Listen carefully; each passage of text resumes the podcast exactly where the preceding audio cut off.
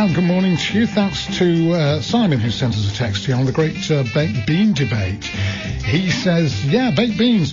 I do my fry up in the oven and I place my beans in a Yorkshire pud.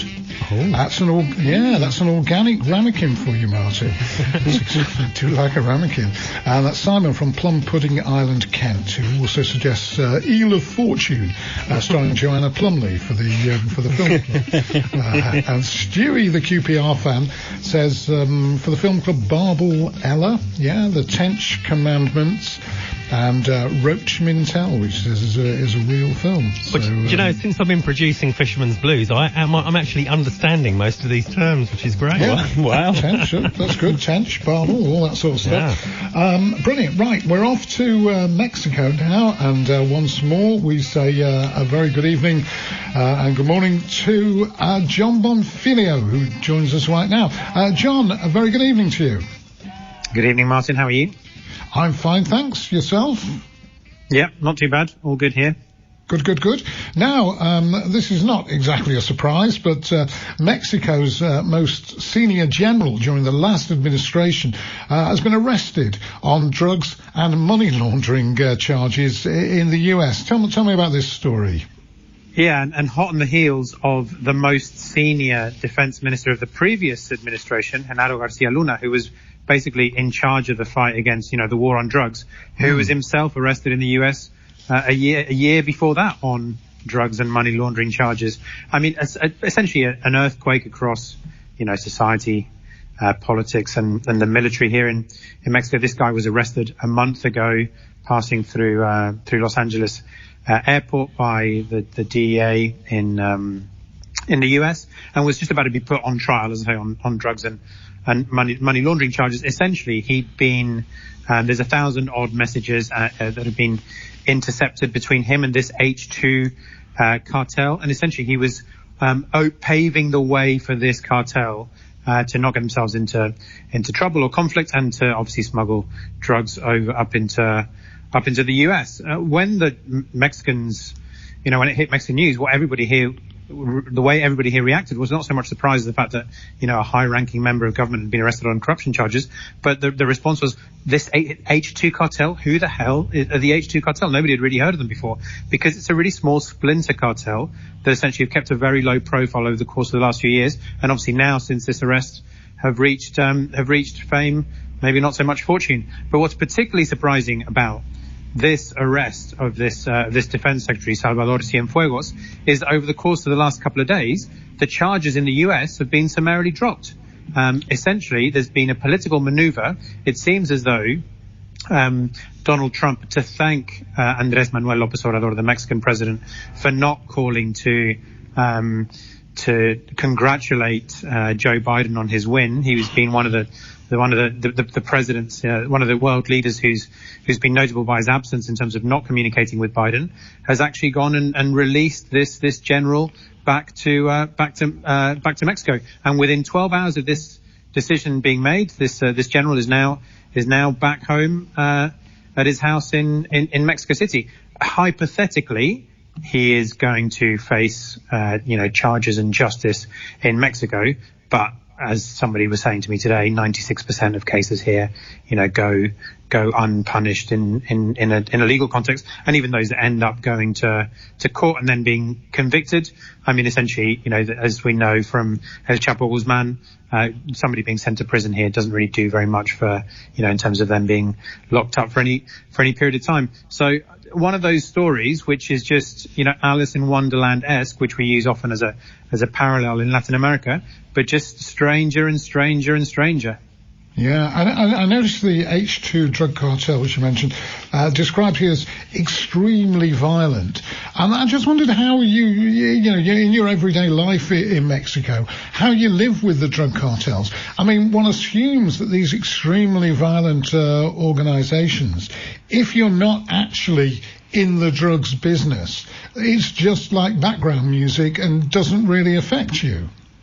I th- it, it's really interesting. It's um, so it, I guess it's geographically very distinct, you know, across different parts of Mexico in terms of whether there's a cartel um, involved in a particular place and they have um, autonomous control. If there's conflict in another place, in which case you're more likely to see it on the on the streets, you know, displays of, of aggression and bodies and all that kind of stuff. And then there's also quite a few parts of, of Mexico, large parts of the southeast where, where I am, where there's no real, you know, movement, trafficking of, um, of drugs or, or narcotics through, through these areas anyway. So it's not as though that's, you know, it, it's in evidence on a, on a day to day basis, notwithstanding there are pockets of, uh, you know, of violence which are, in which people for sure are, you know, um, terrified for their lives and have to make a decision one way or another, if, especially in terms of splinter groups, if they're going to, you know, jump in bed with one cartel or another. And then that obviously causes them, you know, all manner of problems and so on. And, and people do, you know, come into the, come into the line of fire. So it, it's not to say that it's, it, it doesn't affect, um, you know, huge swathes of the population on a day-to-day basis. It's definitely present, but not, not everywhere. The Beltran Leiva cartel is interesting. When I lived in more in the center of the, of the country, uh, a few years ago, we had some, I mean, I say some contact with the Beltran Leiva cartel. I mean, I didn't have any personal contact with them, but we were involved in some, um, in some prison outreach for, for a while.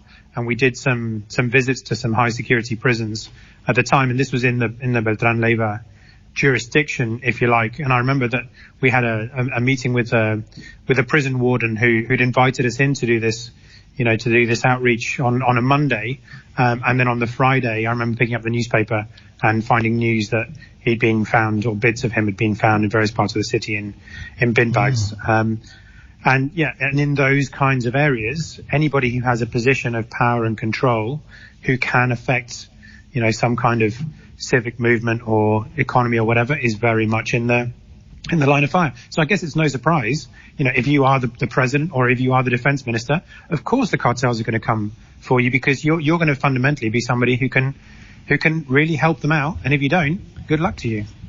Yeah, wow. But if you were just as, you know, like a bus driver or something like that, by and large, you know, and you, you, you, you know, you turn up for work, do your work, go home, uh, live with your family, etc.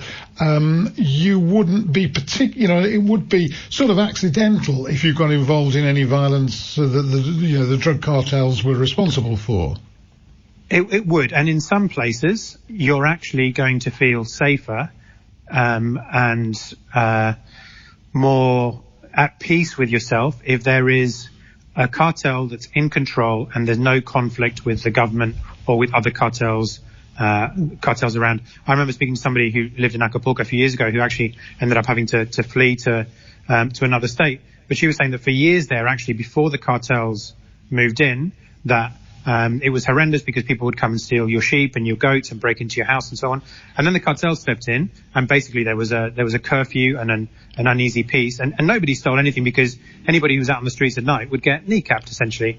And she said, um, you know, if you were out after dark, they'd give you a warning, and they'd say, if you, we see you out, uh, you know, uh, twice, you know, second time or whatever, then we're basically going to kill you. But by the same token, if you knew what those rules were and you abided by those rules, society was essentially much the safer within that that that pocket of control. And you've got to you've got to counterpoint this as well with the fact that there is zero trust in the police, zero trust as we've just said in terms of this corruption trial, you know, this arrest in, in the military as well. So if you've got no state authority in place, it for a lot of people, and you see this in interviews as well, for a lot of people having um, you know a capo, a patron who is who gives them uh, who gives them money, who gives them support, who builds hospitals and roads and presides over an uneasy peace is way better than than anything else that you might you might get in you know in the in the current context.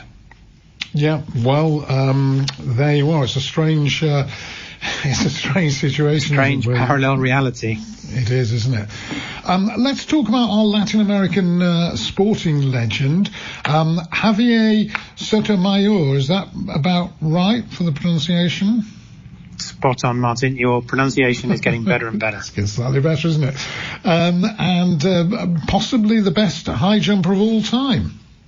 Yeah, I think definitely. I, I was just thinking about other sports, you know, that um, that are that are big in, in Latin America. And for sure, athletics is really big, especially in you know state-sponsored um, sports of, of Cuba. And and I remember watching, you know, the athletics meets. Yeah, I AAF in the in the 80s and the 90s and so on, and and you'd have you you suddenly pay attention when you know your Ser- Sergei Bubka would come on to the pole vault when Daley Thompson, you know, would be coming to do an event at the decathlon. And it was much the same with Javier Sotomayor, this, you know, this Cuban guy who has ever rags to riches, you know, born into a working class family, was picked up at 14 to play basketball, and then they tried him out in the high jump, and he was just absolutely amazing, and then just went on to become unequivocally the best uh, high jump high jumper of all, all, time. The only person to have cleared eight foot ever for those of, for those of us who like imperial measurements.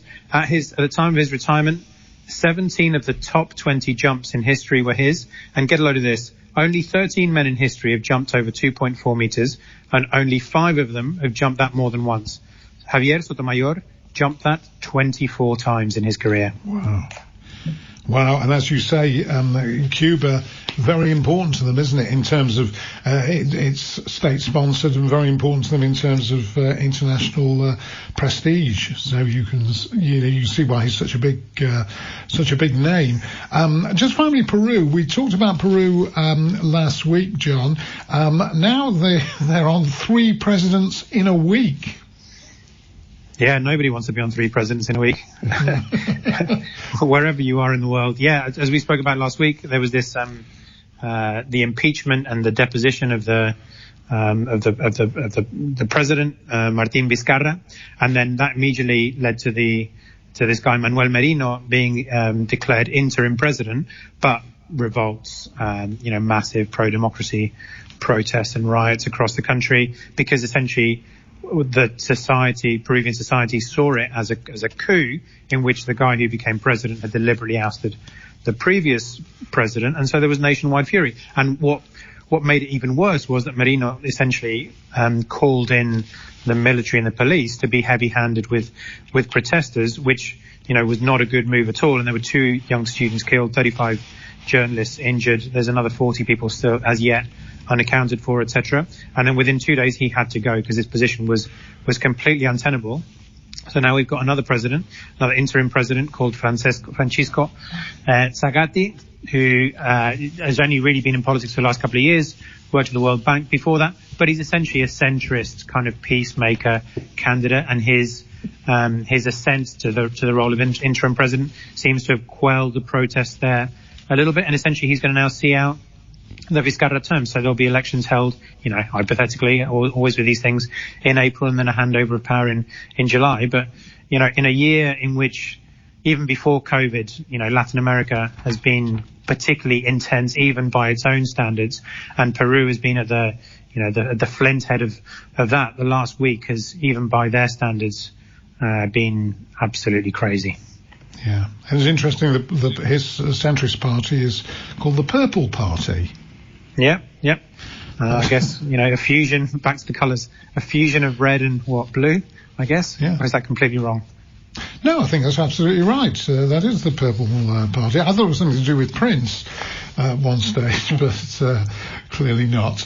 Um, Jon, thanks uh, ever so much, and we'll uh, we'll talk again soon if that's okay.